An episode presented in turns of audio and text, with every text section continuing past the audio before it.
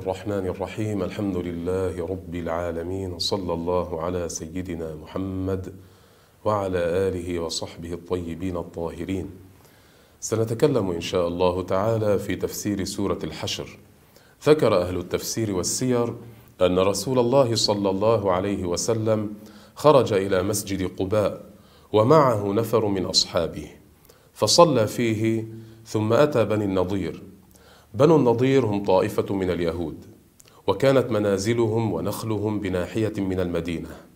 وكان النبي صلى الله عليه وسلم حين قدم المدينة صالحه بنو النضير على أن لا يكونوا عليه ولا له لا يقاتلون ضده ولا يقاتلون معه.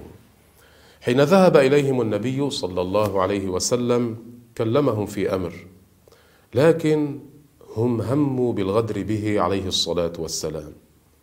قال أحد اليهود أنا أظهر على البيت أصعد على سطح البيت فأطرح على محمد صخرة والعياذ بالله. فقال آخر لا تفعلوا والله ليخبرن بما هممتم به. وجاء رسول الله صلى الله عليه وسلم الخبر بوحي من الله. فنهض رسول الله صلى الله عليه وسلم سريعا فتوجه إلى المدينة فلحقه أصحابه فقالوا يا رسول الله قمت ولم نشعر. فقال عليه الصلاة والسلام همت يهود بالغدر فأخبرني الله بذلك فقمت. وأرسل إليهم رسول الله صلى الله عليه وسلم أن اخرجوا من بلدتي فلا تساكنوني وقد هممتم بما هممتم به وقد أجلتكم عشرا. ومكثوا أياما مكث بنو النضير أياما يتجهزون ليخرجوا من بيوتهم. فأرسل إليهم عبد الله بن أبي بن سلول وهذا كان رأس المنافقين في المدينة.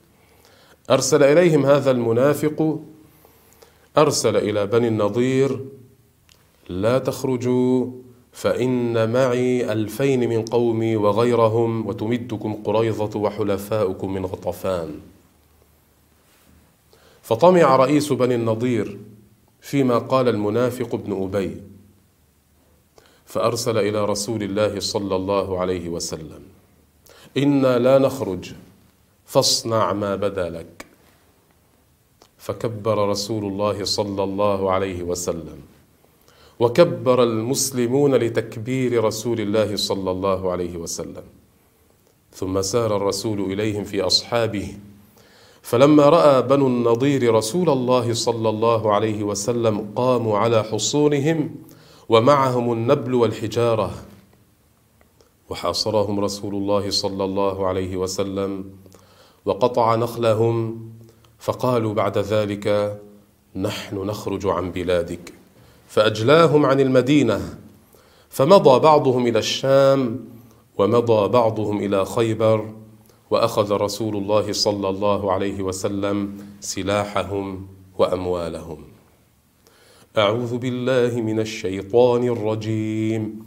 بسم الله الرحمن الرحيم. سبح لله ما في السماوات وما في الأرض. سبح لله ما في السماوات وما في الأرض. مجد الله ونزهه ما في السماوات وما في الأرض. إما بلسان مقاله أو بلسان حاله. نزه الله عز وجل عن كل سوء وما لا يليق به سبحانه وتعالى. إذا نظرت إلى كل شيء إذا نظرت إلى هذا العالم دلك هذا العالم على وحدانية الله وعلى تنزيه الله سبحانه وتعالى عن الأشباه وهو العزيز الحكيم.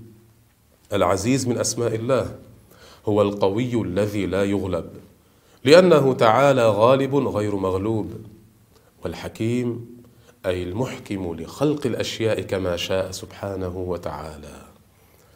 هو الذي أخرج الذين كفروا من أهل الكتاب من ديارهم لأول الحشر. هو الذي أخرج الذين كفروا من أهل الكتاب وهم بنو النضير من اليهود. أخرجهم من ديارهم أي منازلهم ودورهم التي كانت بناحية المدينة المنورة وذلك على رأس ستة أشهر من وقعة بدر. وأما قول الله تعالى لأول الحشر الحشر الجمع للتوجيه إلى ناحية ما فكان جلاؤهم ذلك أول حشرهم إلى الشام وهم أول من أخرج من أهل الكتاب من جزيرة العرب إلى الشام. ما ظننتم أن يخرجوا ما ظننتم أيها المؤمنون أن يخرج هؤلاء اليهود الذين أخرجهم الله من مساكنهم ومنازلهم لعظم أمرهم وقوتهم ووثاقة حصونهم وكثرة عددهم وعدتهم وظنوا أنهم مانعتهم حصونهم من الله ظن بنو النضير أن حصونهم تمنعهم من أمر الله وبأسه كان هؤلاء اليهود أهل سلاح كثير وحصون منيعة فاعتقدوا في أنفسهم أنهم في عزة ومنعة بسببها. فأتاهم الله من حيث لم يحتسبوا أتاهم أمر الله وعذابه. فأتاهم الله أي أتاهم أمر الله وعذابه وعقابه من حيث لم يظنوا ولم يخطر ببالهم. وذلك أن الله عز وجل أمر نبيه صلى الله عليه وسلم بقتالهم وإجلائهم. وقذف في قلوبهم الرعب. قذف الله عز وجل في قلوبهم الرعب. ألقى الله عز وجل وأثبت في قلوب بني النضير الخوف الشديد.